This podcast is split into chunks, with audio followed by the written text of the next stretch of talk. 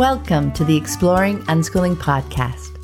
For countless parents, the journey to unschooling has redefined childhood and transformed their family relationships.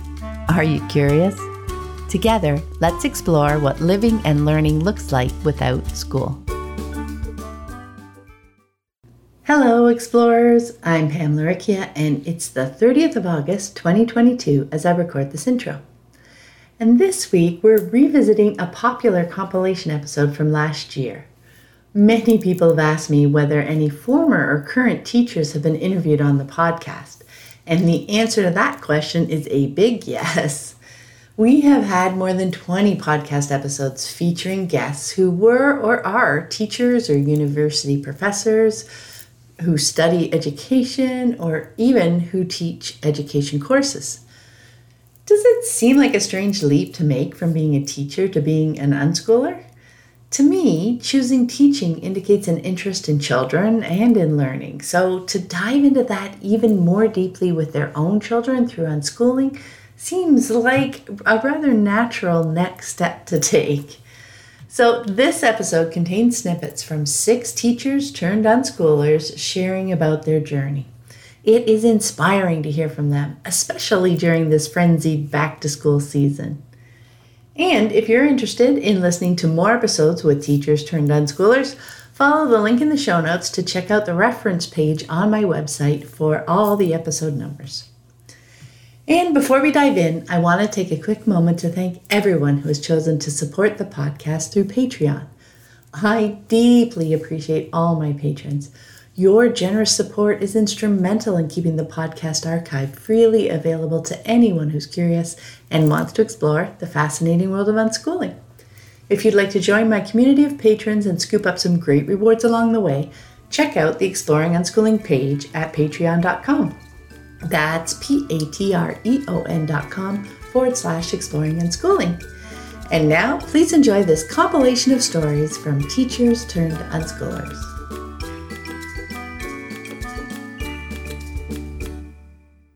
So, how did you discover unschooling and how did your family's choice to move to unschooling come about? Yeah, it's interesting. I feel like our process was you know, you can always go back and see the stirrings of where it started once you're way far ahead. Yeah, but, yeah. Um, but I actually, well, I have a teaching credential. I did teach, um, and but I really got into teaching through like wilderness education and experiential education. So I was always kind of more interested in the alternative forms of education. Um, and I didn't have a lot of exposure to homeschooling when I was like in college and stuff, but I, I remember there was one young woman who um, I met through other programs we were doing. And, you know, she talked about rollerblading for PE and she was just such a cool person. I was like, oh my God, that's awesome. um, and I don't know if that ever planted a seed, but um, so I, I did teach. And the first time I got into like kind of a real classroom, I remember thinking, I will never send my kids to school. I just, I felt so inadequate as a teacher for these kids. I felt like the way that I put together stuff, and I felt like I was, could relate to them really well, but the way that I had to try and it, it just felt like just getting through the day. That's what it felt like. I just felt like I was doing them such a disservice. It didn't matter how much I connected with them. I just thought, I, this is terrible. um, and so when and so I, I got pregnant with Raylan when I was teaching at a charter school and I was like, yeah, I, I don't know what we're going to do, but I, I don't want to send her to school. And then of course, you know, you have kids. Um, and, and I remember thinking about homeschooling because I was so, you know, just amazed at the way that she engaged with the world and the way she would ask questions about numbers and adding things. When you know when she was little i thought oh my god why why would anybody put her in a math class? Like she just is curious about numbers. Like i i saw all of that but i it was funny i never took the extra step of being like well let's figure out homeschooling. Um, and i think because i had had a big Waldorf influence from somebody who was important in my life, and there was a Waldorf school here, and so we started doing some of that early childhood education stuff, and um, and so we kind of got started on that track. But we moved from a town um, here in Maine that was a little bit more a small town, but more in town up to a rural property, which is where we are now. And I kind of had to make the decision then because she was going to be in first grade if we were going to homeschool we were going to put her in the local school. And by that time, Liam had been born and he had been in the Waldorf early childhood program. And we just thought it's a local school. We could walk to school through the woods. It was a K through eight, like one classroom. And it just felt like it had enough sweet features that we would try it. And it was fine. Like she did really well. She didn't have any complaints. And then Liam started kindergarten. But all of that time, I was also starting to go to school for homeopathy and um, and and I mean I'll say more about this later, but you know it's such an individualized approach to healing that I think there was starting to stir something in my brain that like I'm doing this career that's about individuals, and yet I'm sending my kids to this place every day where it's not about the individual, really. It's about keeping them with the group.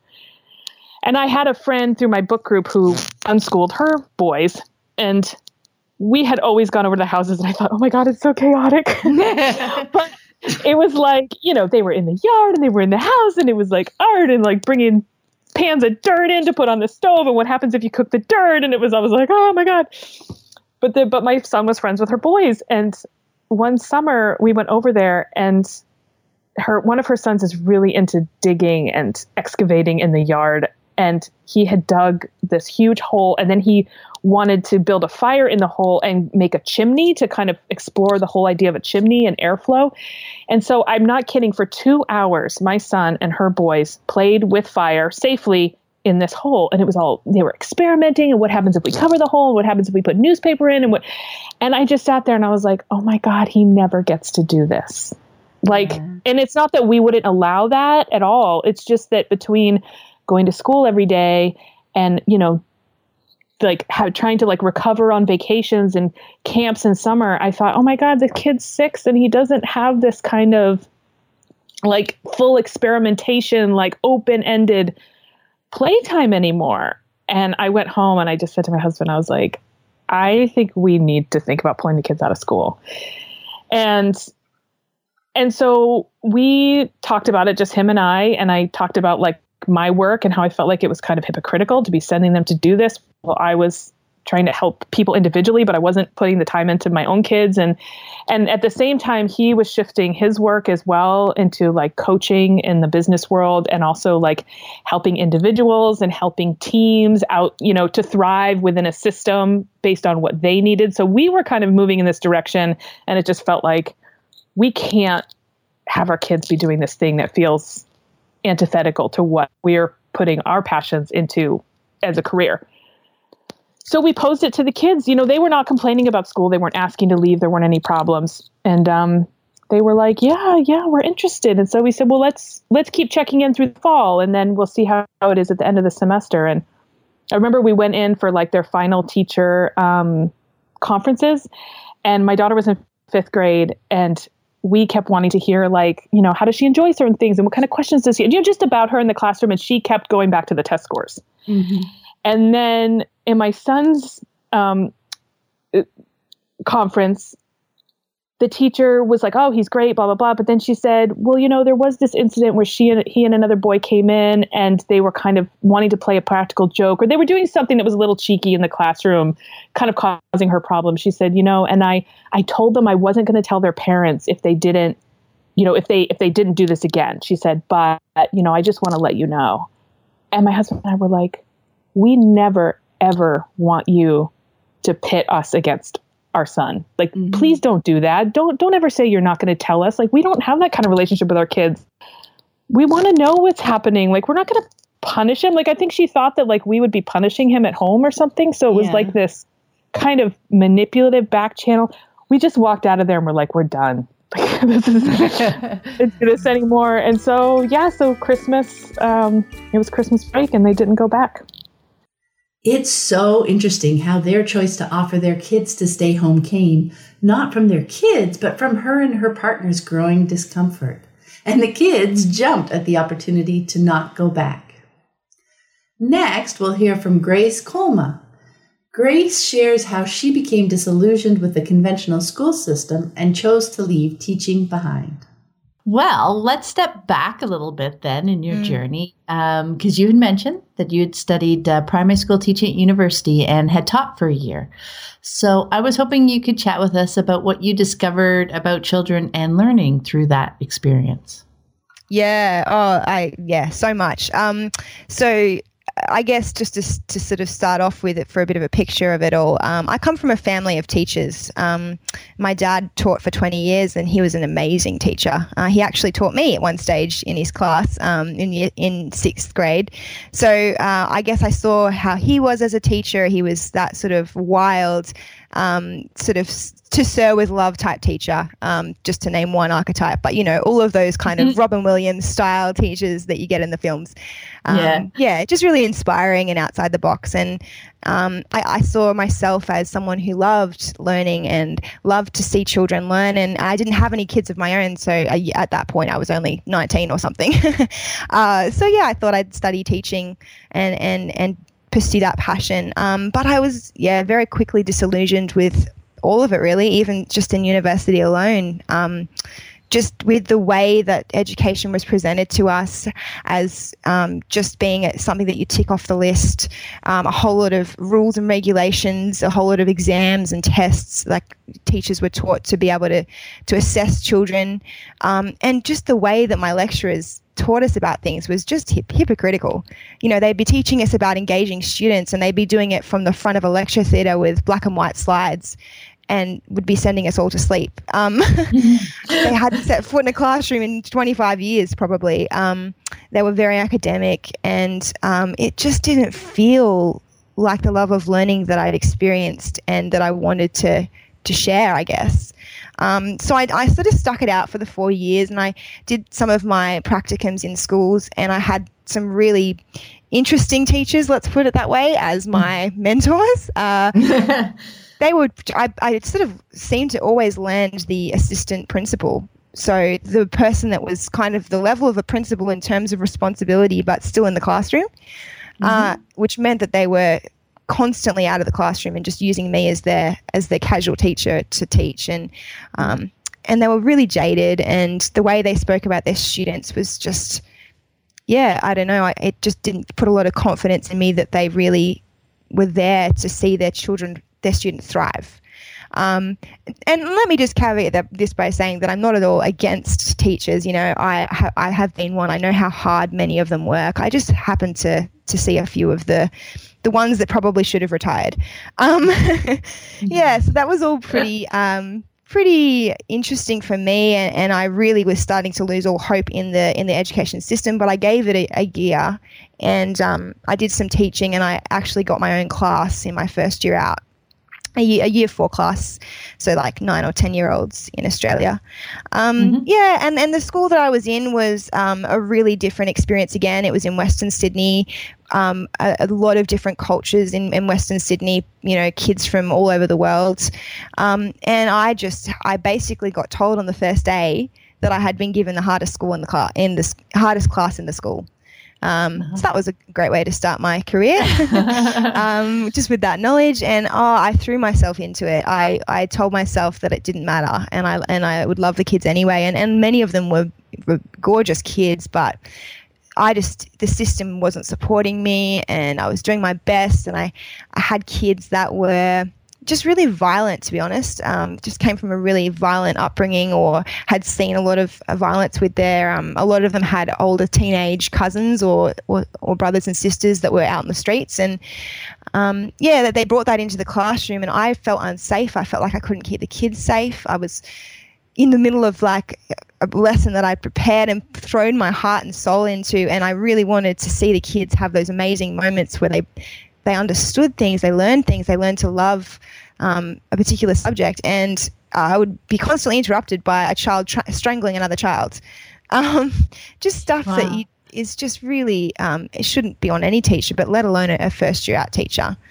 Um, yeah, so I stuck it out, but I, I, I, was slowly being broken down by it, um, and I I, I, guess the hardest thing beyond seeing the violence of the kids was seeing the kids that didn't think that they could do it, who had been told because of the grading systems, because of the assessment and the standards that they weren't meeting, that they were they'd been sort of told a message that they were stupid, um, and these kids didn't think they could do things. And I and I would always be wanting to see these students sort of discover that they could. And I remember mm-hmm. vividly sitting with one girl who uh, she ha- she was in grade four, as I said, but she had had been told that she had the reading level of a grade one child, and so she just never thought she could do anything with reading. And we were sitting there reading together, and she had this amazing breakthrough, and she discovered something about words and connecting the dots, and it all made sense. And her eyes just lit up. And I was in that moment with her thinking, this is why I studied teaching. You know, I, I love seeing that moment, um, which unschooling parents would get to see all the time, of course. Um, mm-hmm. and, and, being the nature of the one-on-one or one-on-two sort of interactions, and and I saw that with her, and then in the in the split second that I saw it, I was pulled away. I was called in to manage another fight happening across the classroom because I'd been focusing on her, and the rest of the class had gone crazy, and that was that was that was sort of the end of my of my patience with that. I just thought I can't do this anymore. It's not for me. I need I need to be able to invest in children on, on a much smaller ratio. One to thirty doesn't work. Um, so I think it's it's not the fault of the teacher often. It's the fault of a of a faulty system. Um, so that was sort of my journey with that, and um, and and I guess I, I learned through that about learning that it can't be boxed in, it can't be scheduled, it can't be time limited. Um, otherwise, children become either disengaged or if they if they think that they're academic, if they've been told by their parents that they're an academic child, you you see those sort of children memorizing um, rote mm-hmm. learning, they're not truly taking anything in. It's, you know, what is the quality of learning if it's not sticking with you, if it has no purpose? You know, I really started to consider those things. Um, yeah, so there yeah, we go. That's quite the experience. mm-hmm. Yeah, totally. Yeah, no, that that's I really like the point. Well, a couple of points there, but um, one thing that that has really stood out for me lately is um, how how much you know they're not even really negative messages but it's just you know you're not just from from your from your grades and you know the impression that that kids get that they're not good at this or or they're not good at that and and how that really stifles them ever even trying it soon after, right? Oh yeah, definitely. The, the love of learning is is so quickly squashed when you add yeah. you put a test in at the end of something. Um, and I think that's even true for adults. You know, so it's mm-hmm. not only kids that this relates to. I think all of us want to just learn and enjoy the process of learning and not be you know tested every single time. I love Grace's focus on cultivating a child's love of learning and how the system can really get in the way of that.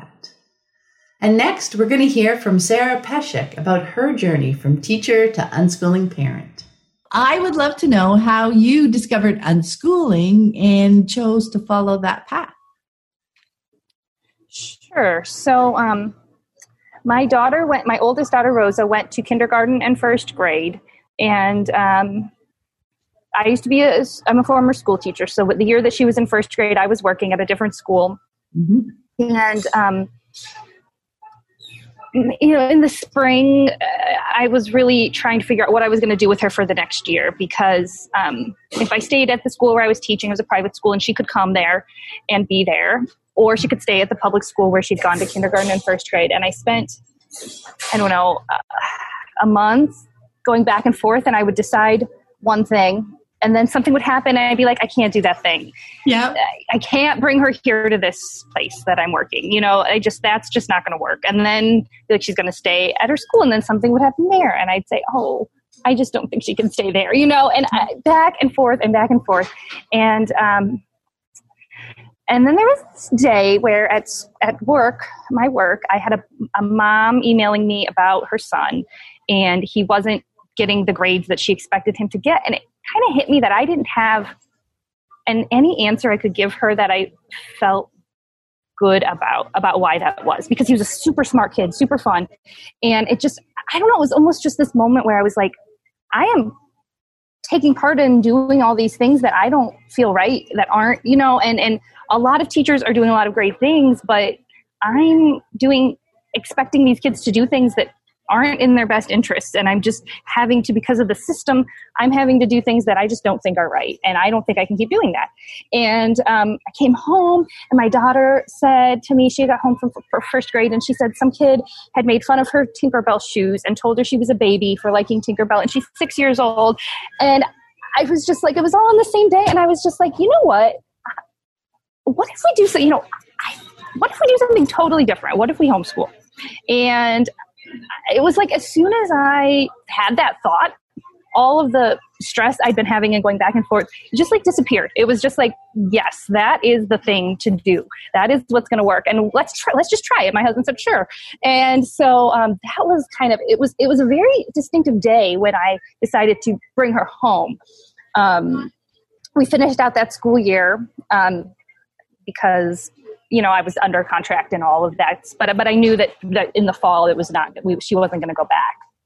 Um, and then we started with a school, you know, a very schooly at home approach. And because I was a teacher, so that was, you know, we were kind of going to do the thing, you know, do all the things and it was going to be great. And it did not take me long to see that it was not that was also not going to work.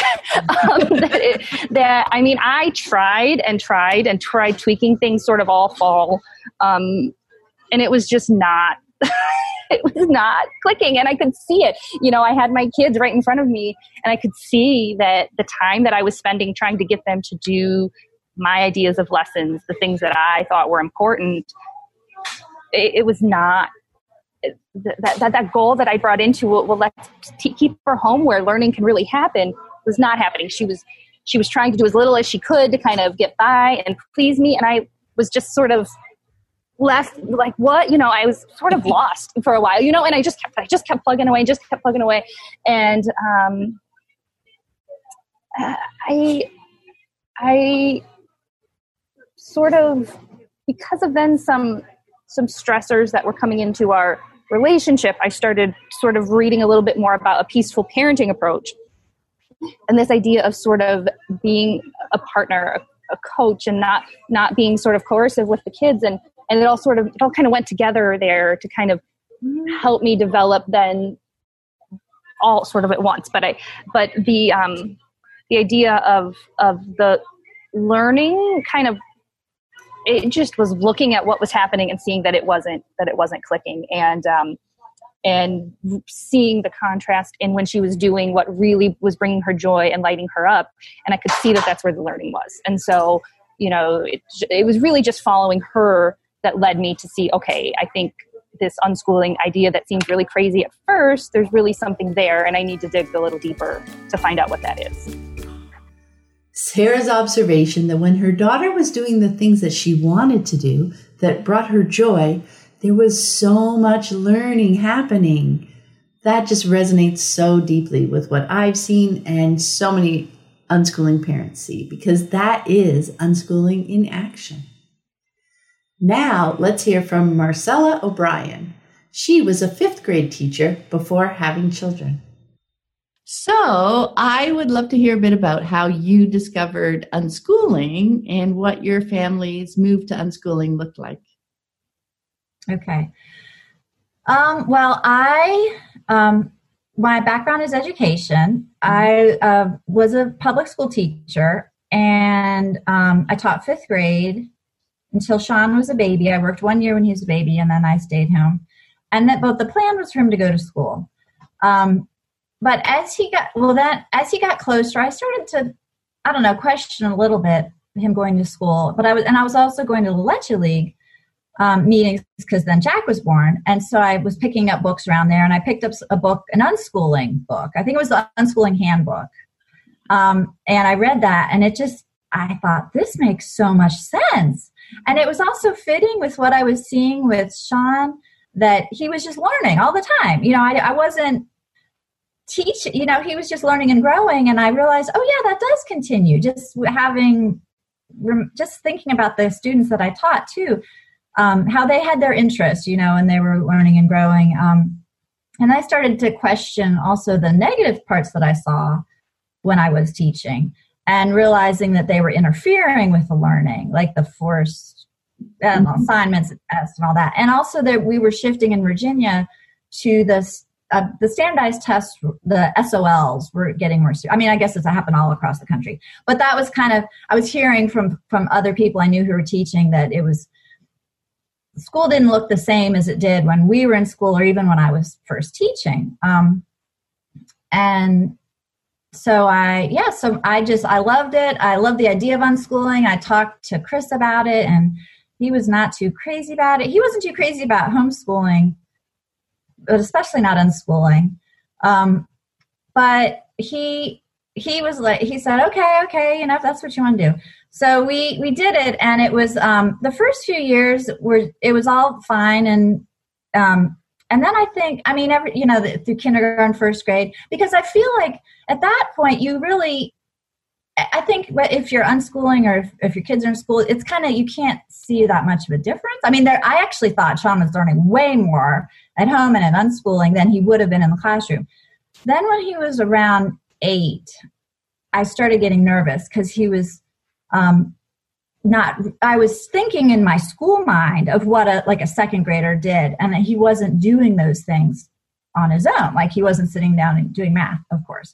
But you know he wasn't writing you know he wasn't doing those things. So i started to think oh no well now i'm now i'm hurting him. You know now he's now he's falling behind. And so i, I kind of panicked and tried to get him to do some school stuff and that did not go well i mean it was like a month or so and it i mean it was really bad and he I mean, he had like violent tantrums. I mean, there was other behavior stuff going on then too, but then I don't know. It kind of it came to this head where where Chris and I had to look at it and say, what something we're doing is not going well, and um, so we we just kind of stepped back and looked at everything. And I I joined the Shine with Unschooling list, and everyone there was such a big help. And um, I read a bunch, every book they recommended, everyone recommended, and we realized, oh, well, it was our our expectations, um, the way we were parenting, and also the the school. I mean, everything is kind of like he hit eight, and I was like, okay, you need to act like this, you need to be learning these things, and he was just reacting to all that and acting out, and and he said at one point, he's he said, I'm I'm my life is seventy five percent bad. So he was like giving us messages that he was kind of getting depressed and and and acting out and lashing out. And so we um, so then we we came together after reading all the books and, and decide you know we said okay this is what we're going to do. We're going to take the pressure off. We're going to really be unschoolers. And that's kind of when i thought okay now now i'm i'm, I'm unschooling. Before i was kind of like not really doing it i don't know I, I wasn't considering myself an unschooler but at that point yeah it's like okay we're doing this and we're going to get support from each other. And um, I had some friends here too that were going through the same, some of the same stuff with their kids actually.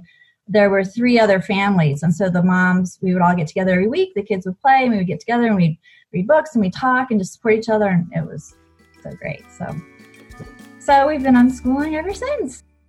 It's so interesting to hear her distinction between not going to school and embracing unschooling because unschooling isn't just about not doing school. There's the whole piece of what we're replacing that with things like curiosity and support and connection. Next, let's hear from Melfa Delmore, who wanted to be a teacher from an early age and loved working at a high school. So I'm curious how you actually discovered unschooling in there and whether or not you felt that your days changed as your son reached school age.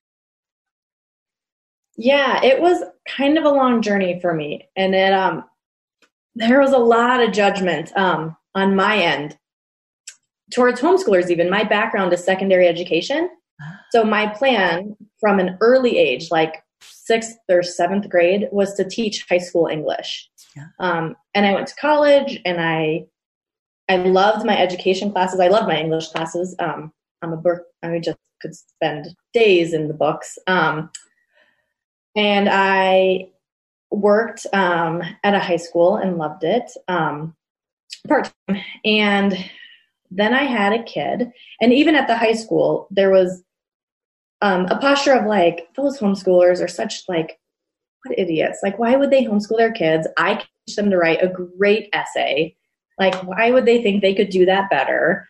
Um, to the point that even my husband, who wasn't really pro or against homeschooling, would be like, What is your deal? Chill out. And I was like, They're just like, why would they do that? Um, and then I had Max, and I was suddenly like, why would I send him to school? Like, why would I send him to preschool? He doesn't want to leave me. He's three years old. Um, like, why would I send him to teachers who don't even know him for three to six hours a day? Um, and then he got towards school age, and I was like, why, why would we like send him away for eight hours a day?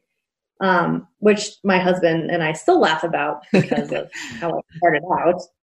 Um, and during that time, I also met a homeschool family, and I knew the kids before I knew that they were homeschooled, and I loved the kids. And the way they interacted with us as adults was distinctly different than other kids.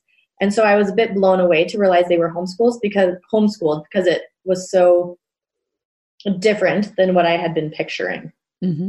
And um, that was probably a step in my journey as well. And so when I brought up, I guess my son was about three or four to my husband, um, the possibility of homeschooling, and he was totally on board with it. He kind of goes with the flow in a lot of ways. Um, although he's, yeah, he was just like, karma coming back to bite you. Um, you know.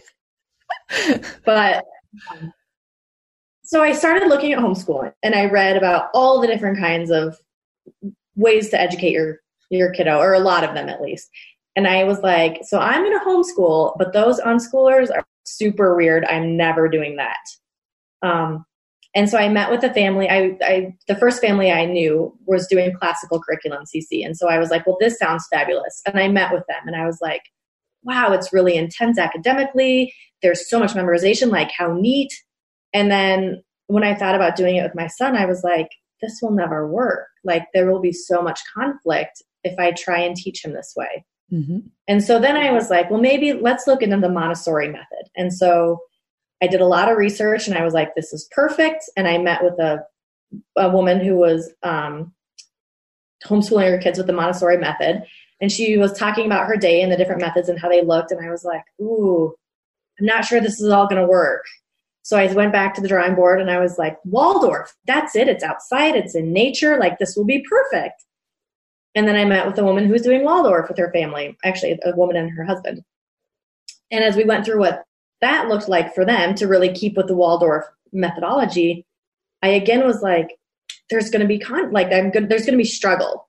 Um, just knowing who Max is.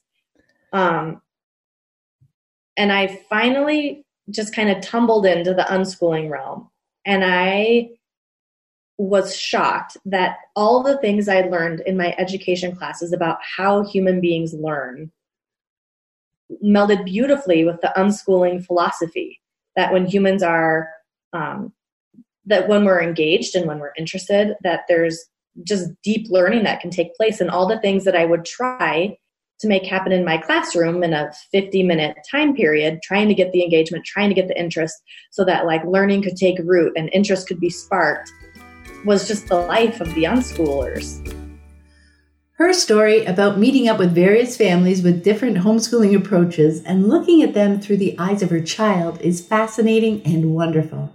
Her observation that all the things she had learned in her education classes about how human beings learn melds beautifully with unschooling makes so much sense. And finally, I have a longer clip from a conversation I had with Daniela Bramwell about finding unschooling. Her perspective is so unique that I wanted to share this section in full. Growing up, she attended a Montessori free school. Then she went to university and eventually became driven in her self described quest for, quote, the best education. She's finishing her PhD in education and society right now. And she does a great job in our conversation, weaving together these various threads of her experiences and describing how unschooling has become her learning lifestyle of choice now that she has her own child. And I, you mentioned your uh, interest in education, and that's what we're going to deep dive into today, which I think will be really, really interesting. I'm, I'm excited to learn some more about it, but I think it'll be really interesting for people listening. So, um, to start with, let's let's start there. Let's start with um, growing up because you went to an alternative Montessori free school growing up. So I thought we could start there, and you could maybe you could share a bit about that experience. Okay. Um, I think I'll start a little bit before that though, because it also okay. ties into the story. uh, so, in terms of kind of like schooling or education, um, um, my parents, I so my mom said I went to a kind of nursery school or something in mm-hmm. England where I was born, mm-hmm. and then when I was four or five, we moved to Canada, and then and and my parents had already read this book about this school called Pestalozzi in Ecuador, and so it's the kind of Montessori freestyle school that you just mentioned. So the Pestalozzi was. Um, anyway, based on different kind of progressive ideas about education, but mostly, I guess free school is a good description for it. So they had read that book and they loved it, but that was Ecuador in South America, and they were in England, and their family was in Canada. They were from Canada, so they went back to Canada and they started looking for kind of like alternative schools. and so we were uh, in Ottawa, uh-huh. and um, my mom said that I went to, I think it was five different schools, but I don't remember all of them because they were kind of trying out these schools. Um, I do remember one that my mom said they were supposed to be alternative, but uh, the only thing that was alternative about it was that we had this kind of break where we all, and that I do remember, we went to this large gym and we were supposed to lie on a mat and they had us do like meditation or yoga for a few minutes. but I think that was the only thing that was alternative about it. The rest was you know, regular curriculum and classroom hmm. work and things. Um, and then they didn't like any of the options, and so they tried homeschooling for a few months or something. I don't remember that either. but they said it didn't. They didn't. It didn't work for them. They didn't. They didn't uh, like it. Um, but I think they hadn't found unschooling. They were trying to somehow get curriculum in, but it was me and uh, my sister, three years younger, and my sister, five years younger, who was kind of a baby toddler. My mom had her hands really full. Mm-hmm. And so my dad said he would come back from work really stressed and angry and try and teach me stuff. he said that's the reason I'm kind of freaked out with math, but I don't remember that either. and then the school that I do remember was the last one right before we moved to Ecuador. And that's uh, a kind of public school. Well, it was a Catholic school, mm-hmm. but in Ontario, they're Catholic public schools. Anyway, so I remember going there and I remember, I don't remember that much, but I do remember one thing that I really liked. The teacher had a, a kind of game where each week a student brought in a big jar of something. So I, I think I really liked it because there was candy in it a lot of times. and we were all supposed to guess like how many how many items there were in it. So like 214 and then at the end of the week we'd count it all out and see how many there actually were. And the one was closest to the guess i think got the contents of the jar or something like that. I remember things like that snippets. Um, but i do remember a lot of other things that i think um, kind of or, or i don't know if i remember but now i know that i learned a lot about competing mm-hmm. and uh, kind of peer pressure and prizes, you know, and prizes and punishment for doing certain things. I remember in second grade, right before coming, there was was some kind of math lesson, but I remember so clearly because one of the children answered how he had resolved the math problem, but instead of doing the sum, he did the subtraction, the subtracting, or uh, anyway, something like that. And the teacher was so proud of him and saying, like, look what he did! Like he managed to solve it in this way, and that's genius, and you should all follow that. And then gave him a prize because that teacher had set up a thing where he would give you points or tokens or something. And at the end of the week, you could buy something like a teddy bear or chocolate or something with those tokens.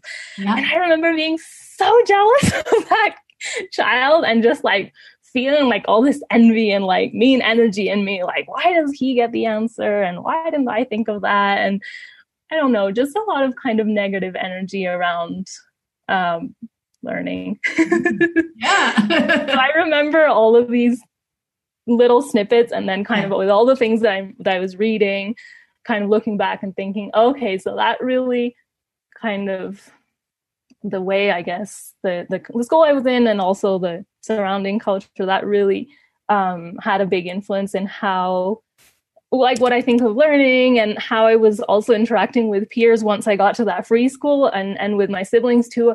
I just look back and w- there was a lot of competing. Like I always wanted to pick some game where I would try and win, and that yeah. did not bring me a lot of friends nor a lot of happiness. the, oh, the thinking of books. There's a, a really good book by Alfie Kohn called Competition or something like that. And when I read that, I was, oh wow, that mm. just yeah brings up so many things and helps me understand so many things but anyway i have these amazing amazing parents who a lot of people are think are quite uh, strange when they decided all of a sudden to move to south america to ecuador with uh, three children under eight and one almost uh, ready to be born. I think my mom was seven or eight months pregnant. I don't know, six, seven months pregnant. and they decided to move in February all the way to Ecuador. They have never they had never been to Ecuador, but they just decided that that was enough with the Canadian traditional kind of school system. They needed something different. They were sick of the winter. I remember them saying that a lot. Like, wow, putting on snowsuits for three girls and then they need the bathroom.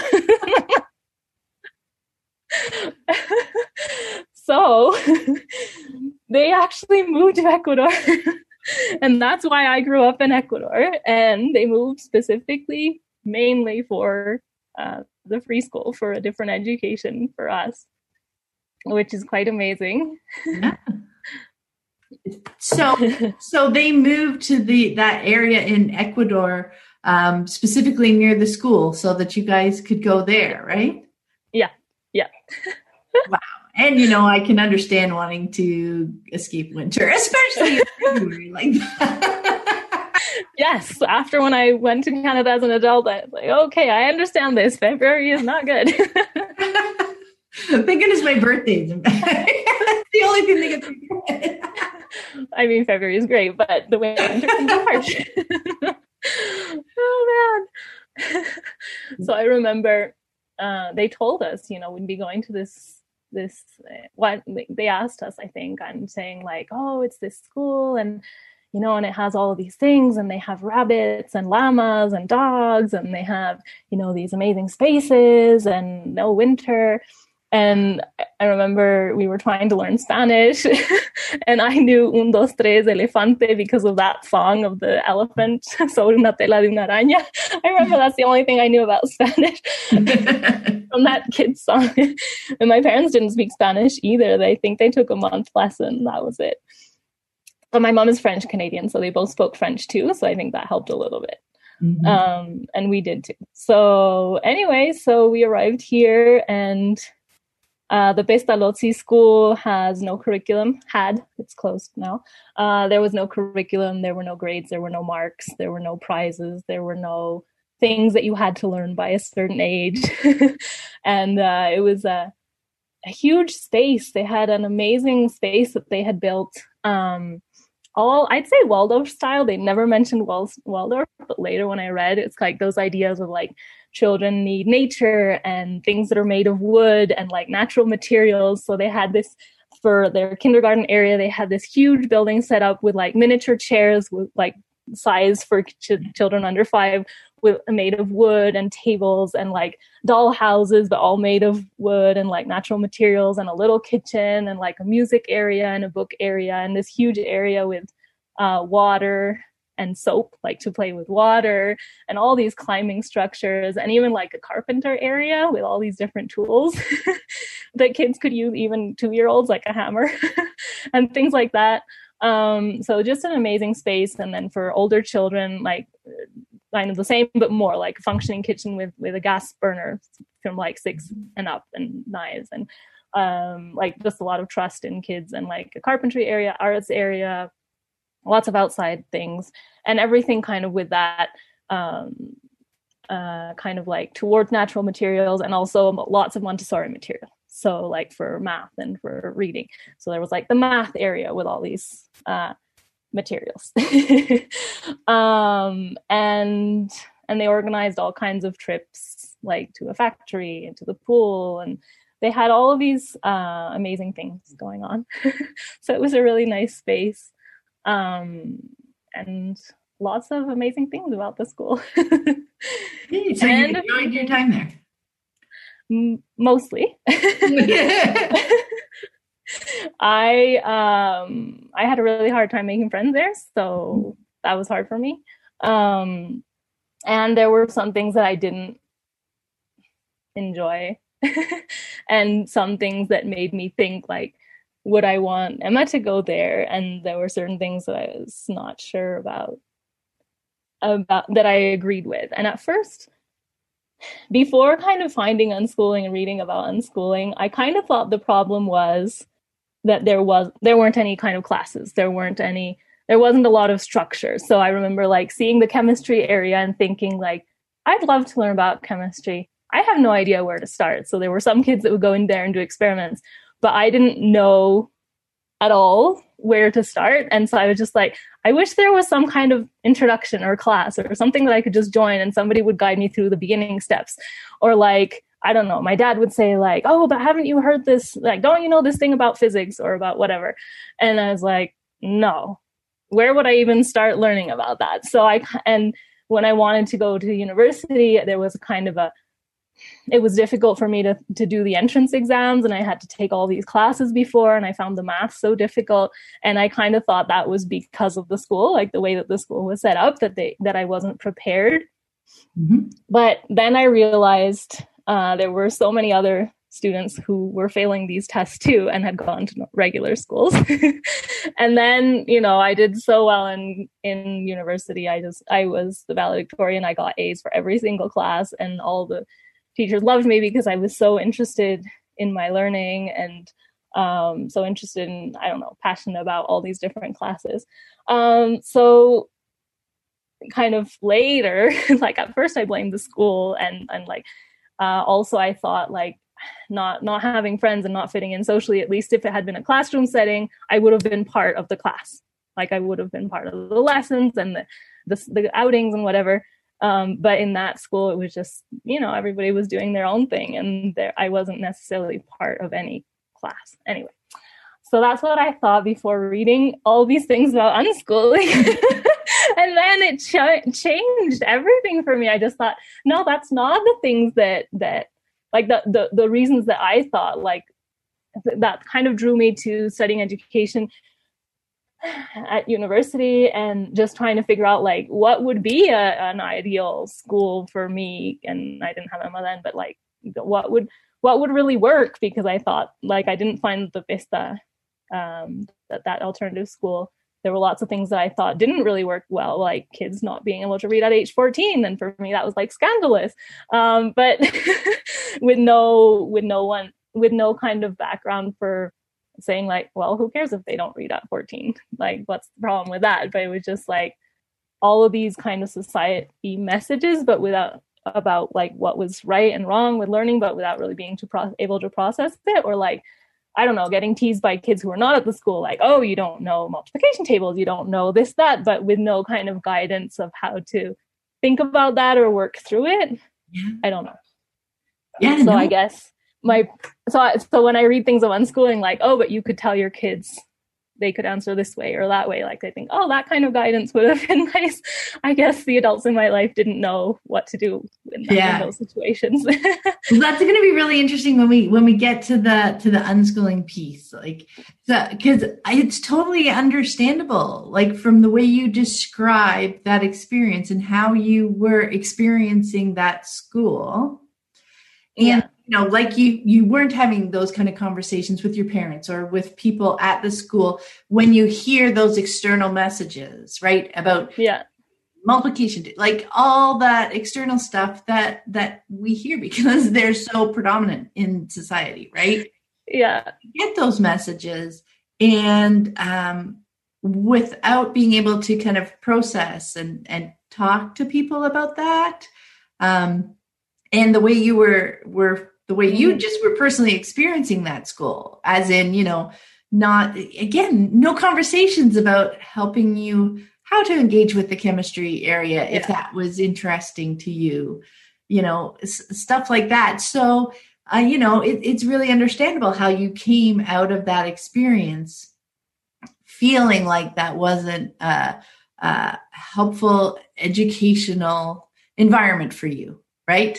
Yeah. So then you were, and I, I love the piece too about how you were noticing, you know, when you were writing your entrance exams and that so many people were finding it challenging regardless of their background and where, yeah. right? Yeah. So, but this was your moment to lean into those and you, you know, as you said, you leaned in well, you did very well at university. And so I imagine, so was it that experience growing up with that school that got you interested in education? Because that's what you started and we'll go right into the next question basically is that you became very interested in studying education. And like you mentioned your masters and teaching courses and mm. phd um, so i yeah i'd be curious to to learn. You were trying to figure out what a good educational experience would be so. I think so.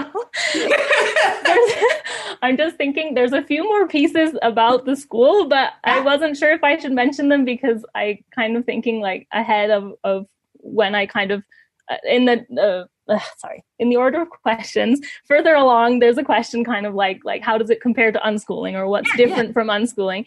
So i'm kind of in my head i'm in a muddle like oh i know I it's like for those pieces for that question. yeah, what did what did i you know i was trying to i thought maybe we could talk about like where your headspace was at the time right? Because at the time you didn't know about unschooling. You hadn't heard right. i didn't know. Yeah. Oh. so so a few more pieces like yeah. um, about, the, the school and, and how I felt at the moment is that um, I felt also kind of frustrated because I wanted to take, for example, flute lessons or acting lessons or singing lessons, or I wanted like to learn those things. And I guess maybe it was kind of my schoolish mind still from from my Canadian experience that I wanted a class for those things. But also it was because uh, I wanted to meet new people. Like I felt like that was kind of like a specific group of people, but I wanted to meet new people, other people, and go out into the world. And uh, also, like I remember asking one of the teachers, like, "Oh, I really want to read music," and she kind of said, "Oh yeah, like this means this, this means this. Now go off and learn it on your own." I was like, "I need more than that." that wasn't enough. that wasn't enough. Like it gave me a clue, but it was like, okay, now what do I do? So I really wanted to go and learn all these things uh, but that was not not accepted in that school. So uh, there was a very big um, belief of non-directivity. I don't that's not even in english but like not to direct uh, children. So like not interfere. I think they never said not interfere but that was the kind of feeling of it. So yeah. it was like and that was another thing that was looking back i think like something that was difficult for me like you were supposed to play with the kids. Like the adults were there to facilitate but there was a lot of like i won't interfere. So it's like they there wasn't a strong developing of relationships with us. It was more like a bit observing like oh okay so oh you need this thing? Okay this is how it works. Or there was a lot of like boundaries. So we'll set these rules um and make sure that that you know nothing crazy happens. Like that was the role of the adults like to to make sure that, that nothing wrong happened or to help if someone got hurt or whatever um, but not a lot of developing strong relationships. And I think there was a lot of that thing of like not interfere. So, uh, so like that you'd kind of get in the way of, of the kids learning or uh, like direct too much and and interfere. So, so that was the thing. Like they really didn't encourage parents and like actively ask them not to put them in any classes, uh, not to get us in any classes because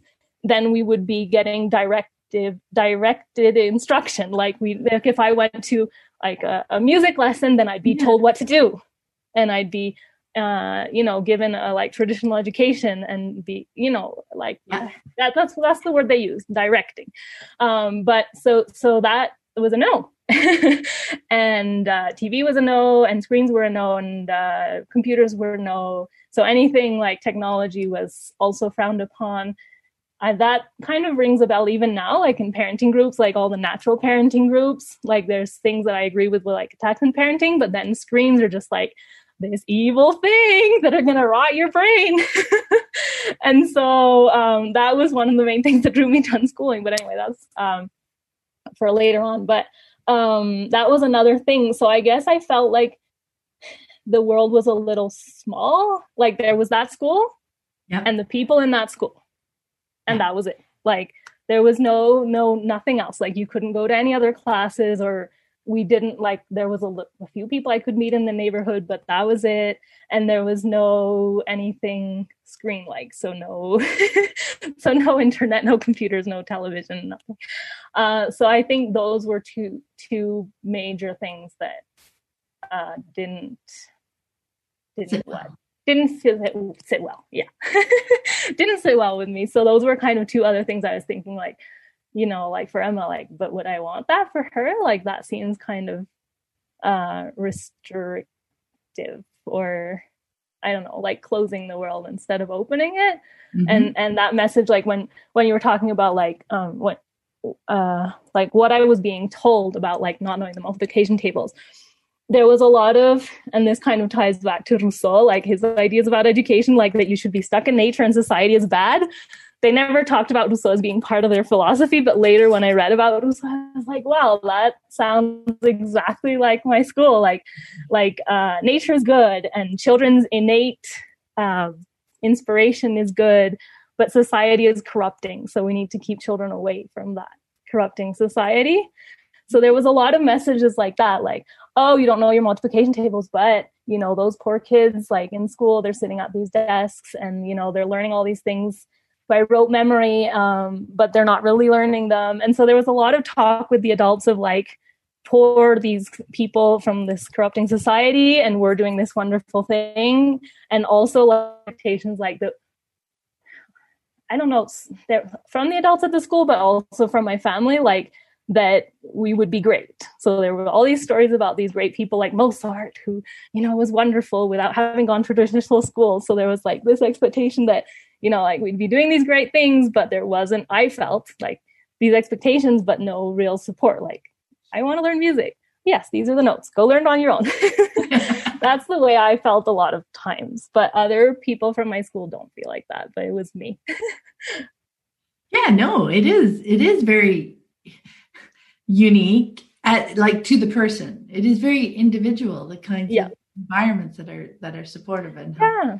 So I think my kind of quest for the best education is also kind of silly in a way because it's not like there'll be one education that's perfect for for every single person. It's more like what do different people need? So how did you find it when you were in um, the university programs? And Right. So I, I went to university to study um, kind of like arts, multimedia animation, actually. So like animate, drawing animated uh, characters and then bringing them to life in in kind of video format. Uh, so, uh, but it was a liberal arts school, so they had us do all kinds of courses like economics and math and I don't know biology. There was like there was a range of things that we had to uh, requirements that we had to meet to graduate. Um, and so I was always kind of curious about education courses because I had started to teach English as a second language when I was 16. First as a way of making money, and I was really scared to teach. And then I found it really interesting, like trying to think of all these games to make it more interesting for my students. Um, but I didn't like, and then I started teaching in an institute, but then it was, it was really regimented. So there was like this curriculum and they already wrote the tests for you and you had to have the students do the tests. So there wasn't a lot of creativity on my part. And I thought, oh, that's education. I don't want to do that. No way. so, but then I took a class at university and they were talking about all these different theories. So it's like reading about that bit of Rousseau. And then I was like, oh, that's what is that's exactly like my school. Like for, and so it's so exciting to me even now to read all of these different kind of education philosophies or views and try and understand them with the different schools I've been to, I guess. um, so kind of reading about the, all of those things and um, so then i started getting really interested with those kind of courses. Like not with the mechanics that i had been doing at work or some of the classes were like you teach this way you evaluate this way and that i didn't like. But i really liked learning about all these different education philosophies and also kind of like psychology and related to education like motivation and things like that. And then i guess i kind of thought so the base that didn't really work, I thought at the time, because there there was no structure, there was no kind of uh, help or like the teachers weren't trying to motivate us like oh there's this chemistry thing you want to see this experiment? Like there was no like inviting. So then i got into all these bits at university where it was like in all of the education theories and things i was reading about psychology it was kind of like oh um, well the school structure kind of works like this like there's these things you have to do the whole coercion bit Mm-hmm. uh, with the grades and everything. But we don't like that. So we're, we're going to kind of ignore it. And we're going to talk about all these wonderful ways that teachers can motivate students to learn and present these ideas in these cool ways and all that.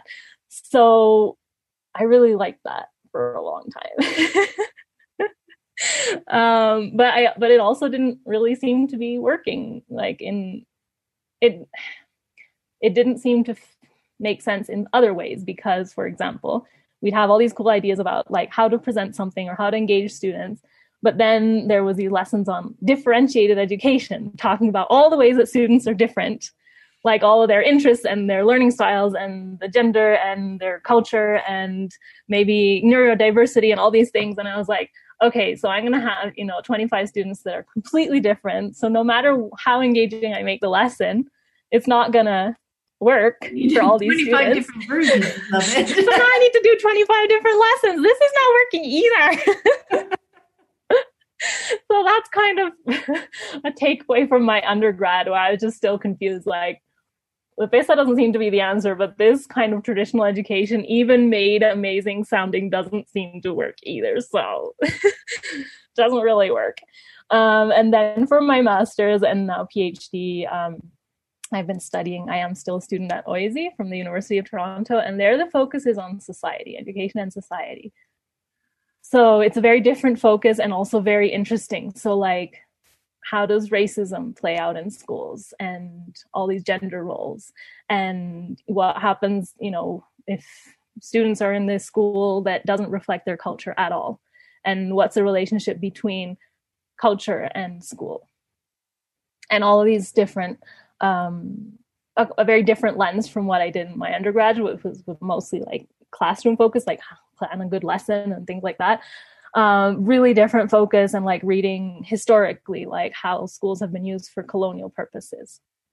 Um, so all that, all of those kind of things. cool. Yeah, no, that is very, very interesting because that bigger picture is is so much a part of understanding how that system tries to fit in there right? It, yeah. it does. It just just gives you a bigger picture idea of of that and how much of it isn't really about the learning. Right. How much exactly. Exactly. That's my grad graduate education has just opened up my mind so much about the different purposes of schooling that have nothing to do with learning. Yeah, yeah, no, that's a nice way to sum it up. All right, now we get to the super fun part. Let's pull all this together. yeah, let me try and see if I can pull it all together. Yes, as in like so all those it, it's fascinating. It's really fascinating to me, like what your experience was um, growing up with, with in that school and the things that you found, the pieces that you found challenging, and then how that um, in, inspired you or you know had you thinking that almost i was going to say almost the opposite of it but yeah. no just just more structure would have been more helpful And so now you're you're participating in that structure you're questioning it and then you're learning such interesting bits like that piece where eh, you know, it is very logical that learning is in the context of each individual and their experiences and and their styles and, and their, you know, who they are and where they are in that moment is what you need to connect to. So there there is this kind of air gap between yes, make it personal, make it interesting and and and kids love learning and you have to do it in this classroom with 25 kids. Like you know how how do you bridge that that gap? So that's super interesting. So how did you come across unschooling itself and what are the, all those pieces that that kind of lit up for you that helped that made you think okay now unschooling is hitting these these particular pieces and that's what i would like to do with my family does that make sense yeah. um, so, so what happened? I guess as soon as Emma was born, I started to change some of my thinking because um, because of who she is and and the things and her strong, very strong uh, knowledge of her own needs and the things that she wanted, um, and not wanting to be, you know, kind of uh, directed or or I don't know, like not wanting me to be leading. To, leading her life or like telling her like this is good and this is wrong like she really knows what she needs uh, and and what she likes. And and so that that's a big starting point for me of of wanting to um, to I don't know to meet to meet her and and not to try and be uh, in conflict of her with her all the time of like um, no, actually, this is good. So, you know, this is the right thing. So now I'm going to try and persuade you that this is the right thing. And she's not having it. And so maybe it's not the right thing. Like, what's going on? so a lot of, uh, a lot of learning and everything, I, everything starts with her. Um, and, and me trying to, uh, do the best I can by her.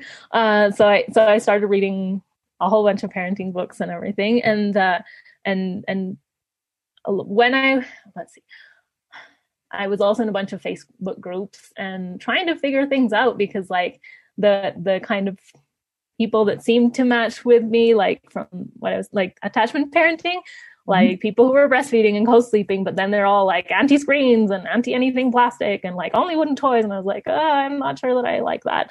Um, but anyway, so trying to find kind of authors that that resonated with me. And then uh, in one of the groups, they mentioned podcasts, which I'd never explored before. And somebody mentioned, what is it, Sage Family, Rachel Rainbolt. And so I scrolled through her. Um, through her episodes and I saw Alfie Kohn, an interview with Alfie Kohn. And I had read Un- Unconditional Parenting a bunch of times and, and started reading other books of his and I loved it. So I listened to that interview. But then she had other episodes on unschooling. And at first I heard it, I thought, that's crazy. I don't like the sound of that. That can't work. That sounds too much like the things that I didn't like about my mm-hmm. alternative school. Mm-hmm. Uh, but then there was an episode on technology, and there was an episode on math, like how how people learn math, and it just it was so interesting.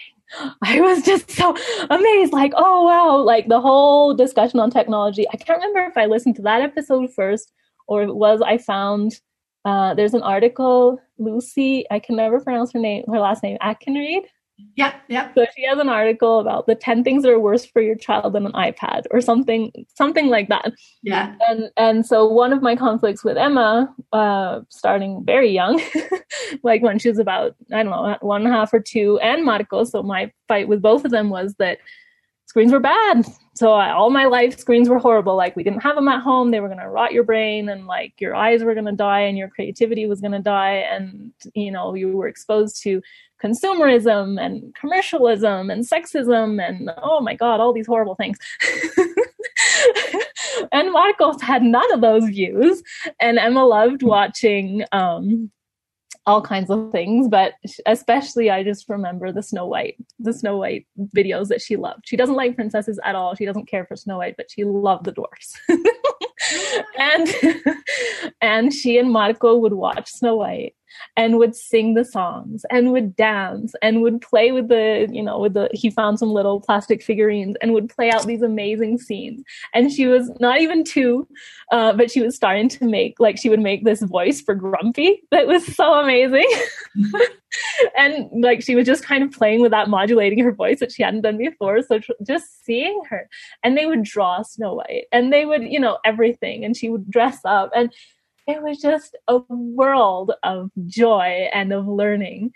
And I was missing out on all of it because I was like, it was just so funny to remember, but I get like it's almost as if she was playing with a live snake or something. Like the screen would go on and my my whole body, like I'd start like sweating and my heart would start racing. I was like, oh my God. so I'd be like trying to get Marco to like turn it off, like, okay, but only 20 minutes. And like, we gotta turn it off. And like the pediatric association, blah blah blah, says no screens before two and blah blah. I was traumatized by this thing.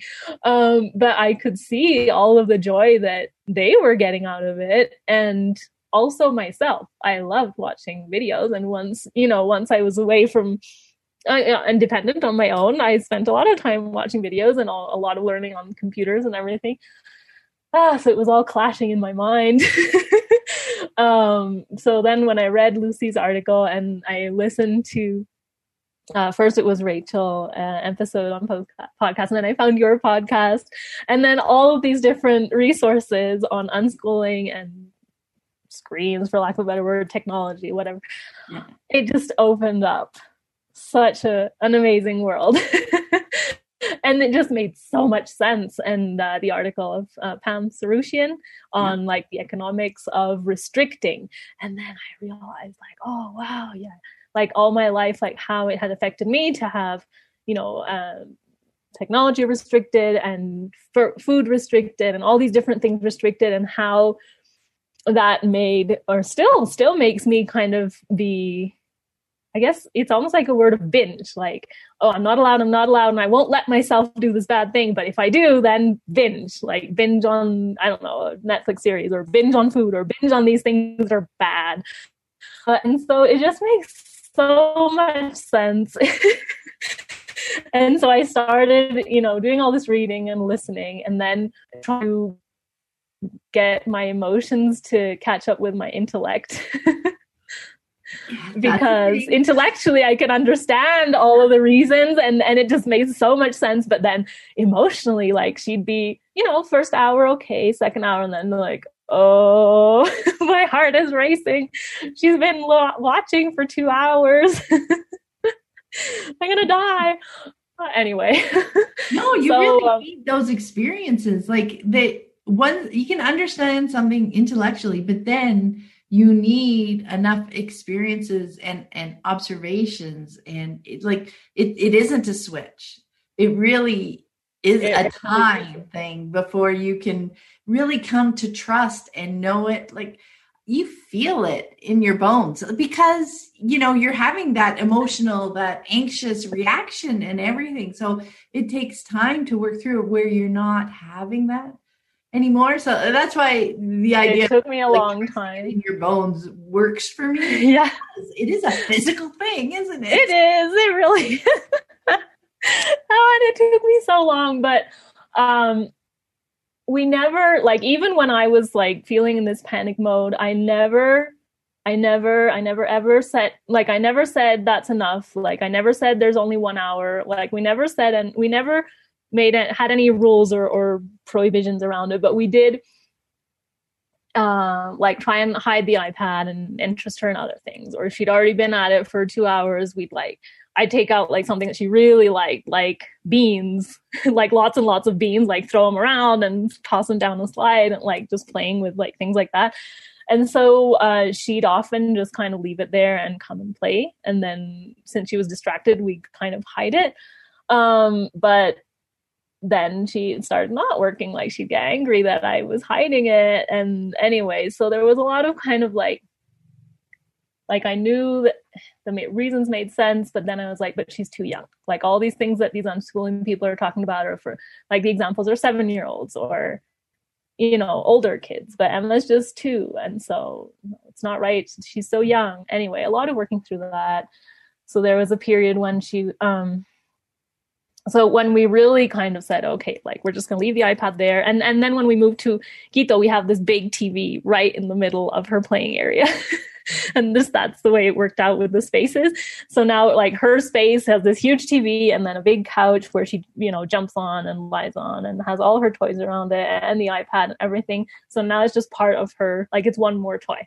And now we're finally at a stage where it is one more toy like for me and also for her because there was this little period where when it was more available like she did spend a, a few a bit more time at it but um, it quickly became just one more thing so some days she's interested, some days she's not, and it's just like any other toy mm. or tool in her environment. I imagine too, as you were working through it, she could, even though you weren't setting specific rules, she could probably yeah, she can feel your energy and, and yeah, the hiding and stuff like that. Like she, yeah, yeah, even when we stopped the hiding and the stuff, she was it was still a while, I guess, where she was like, "Now, what are they gonna do? Yeah, now, how are they gonna react?" it's that time again. It takes time for all of us to work through those different Yeah. different pieces. So she basically that was time for her to develop trust again. Yeah. In you that yeah, and and for me, I guess like when she was kind of rewatching the same things and was watching for two hours or whatever, uh, or three hours or who cares how long, but not like all day. Um, so I started to calm down. But then there was one time where I found this iPad game that I knew she would love because it had no like prizes or levels or winning. It's just like uh, little animated animals, which she loves, and you have them do different things in their environment. And so it's like role play on screen. Uh, I found that a few months ago and I gave it to her and she just loved it. And that day spent the whole day on it. And I was starting to get panicky again. And I was like, ah, so I remembered um, one other article that I read from uh, Happiness is Here. Sarah, I can't remember her last name, but she was writing just like the Minecraft experience with her children that, you know, that they, they loved it for a few days and did nothing but and barely slept. And then the novelty was over. And she said, it's just like any other new thing. So I was thinking, yeah, it's like any other new thing. So Emma loves deep dives. Like she likes a book, she wants to read a hundred times. that's that's what she does with all the things that she loves. And so she did this deep dive and learned every single thing about that game. Well, you know, that's In like we we do that as adults. That's like kind of a human thing, right? That when Yeah. we do something new and we're excited, we want to do it as much as possible until we kind of uh, gain that that experience. Right? I mean, we we want Yeah. to keep doing it. like if I know. It's just all these cultural messages like Yeah. yeah, I do that all the time. It's just I guess all these cultural messages like, oh, it should be an hour a day. yeah. Yep. Which of course makes no sense. But anyway, letting go of that too. um so that technology about if is a big part of of you know from unschooling you felt more it made more sense to you versus the way you grew up. Like you put that in context when you started learning about unschooling and you started moving through um because i imagine like as you're learning about it you're putting that in the context of all your other experience right? Your university and education experience and your experience learning growing up. So what were um, Some some, other of the other pieces? Yeah.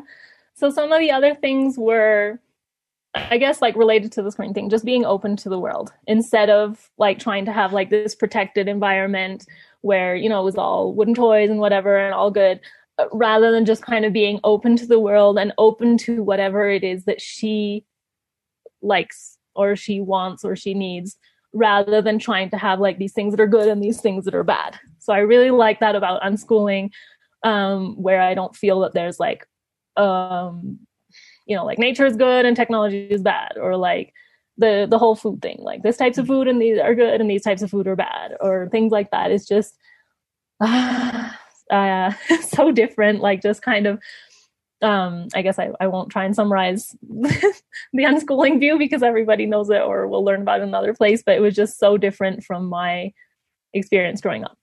And so refreshing and felt so right to have these views about being open to the world and open to what children need and uh, like and want to explore. uh, there's also other bits like I was telling you in the alternative school, there was math, uh, not like taught in a sequence like in traditional schools, but there was like a specific area for math with specific Montessori materials for math. And like there was this thing of like, you're not doing math. Why aren't you going up to, you know, like you should be doing at least a little bit. Like there wasn't a specific thing, but there was a little push. Um, and so what I really liked about all the things that I've listened to and learned about unschooling in relation to kind of math is just it's really part of life. And so it's not like there's a specific area or there's specific materials or it's a different thing. Um, so I just really like that view too, and just kind of thinking like, okay, that's a bit different from from my alternative education. So there was like three different. So at first in my mind there were just two options. Like what you were saying, it was like there was the alternative school where there was not really a lot of like engagement with adults or invitation or that many options, and then there was the structured thing where there were like uh, like invitations or, but there was also a lot of coercion like you have to do it and the grading thing that and all these other bits And so this third option just sounded so much better. yeah. Was, there's also just, I guess, the main thing that we talk about in the network the relationships. And so, what I was telling you about um, kind of the alternative school and, and the way that, that the adults were kind of interacting was mainly as I said, like you set up the environment and then kids are supposed to play with kids and you know, you can interact with them a little bit, but be careful not to interfere. and and so um I see with Emma that she really, really seeks out adults and loves playing with adults rather than kids for now at least. Mm-hmm. Um and I think I was the same, but that was frowned upon, you know? Yeah um, and just like the developing of a real relationship rather than the adult being like the provider of the environment. there is such a huge difference between directing and supporting. Yeah. Right. So, I mean, it sounds like they were um, so uncomfortable with the idea of directing that they kind of stepped back from engaging and supporting. Like your your music I'd like to learn how to read music example is perfect. You know, it's like, yeah. you know, they gave you a little, little tiny taste of it and then left you off to go and do it on your own because they didn't want to direct you. But in that engagement, in that relationship, there's just so many clues as to, you know, when it becomes a little bit more coercive, when we start coming at it at it with an agenda of our own yeah, like yeah, when the adult so starts kind of pushing. Yeah, yeah, yeah. There's so much information and just joy that we can have um, through that connection and engagement of of helping them learn it, and yeah. whether we have have that knowledge that we can share with them, or whether it's something new for us and we're figuring it out together. Yeah, you know what I mean. Like that whole it, it is the value of, of a relationship in learning yeah. is vast isn't it? That's what i've loved the most i think about your work. About what i've been reading and listening to and all the things. Um, so yeah it's been such a joy to really connect with emma and other people in my life and uh, when going back to the beginning when when you asked me about like learning to play that was actually another piece that i had to peel back because it was like, oh, but I shouldn't be directing. I shouldn't be doing this. And sometimes I was even getting on Marco, like, oh, but you know, like you're directing her too much. And like, don't tell her this. And uh, of course, that's not helping any relationships. um, but that was another layer to peel back um, of like, you know, like I can connect with her without um, directing or being pushy or having my own agenda. Uh, so it's not like either I step away or I have an agenda. There is another possibility. Daniela's experience is just so fascinating, isn't it? And we're going to leave it here. It was hard to choose just a few clips for this episode. If you want to dive deeper, be sure to check out the link in the show notes where you'll find links to all the podcast conversations I've had with teachers turned unschoolers. Have a great day. I hope you found this episode helpful on your unschooling journey. And be sure to check out the growing podcast archive. The conversations never go out of date. You can find more information about my books, the Living Joyfully Network online community, and the Childhood Redefined Unschooling Summit online course at my website, livingjoyfully.ca.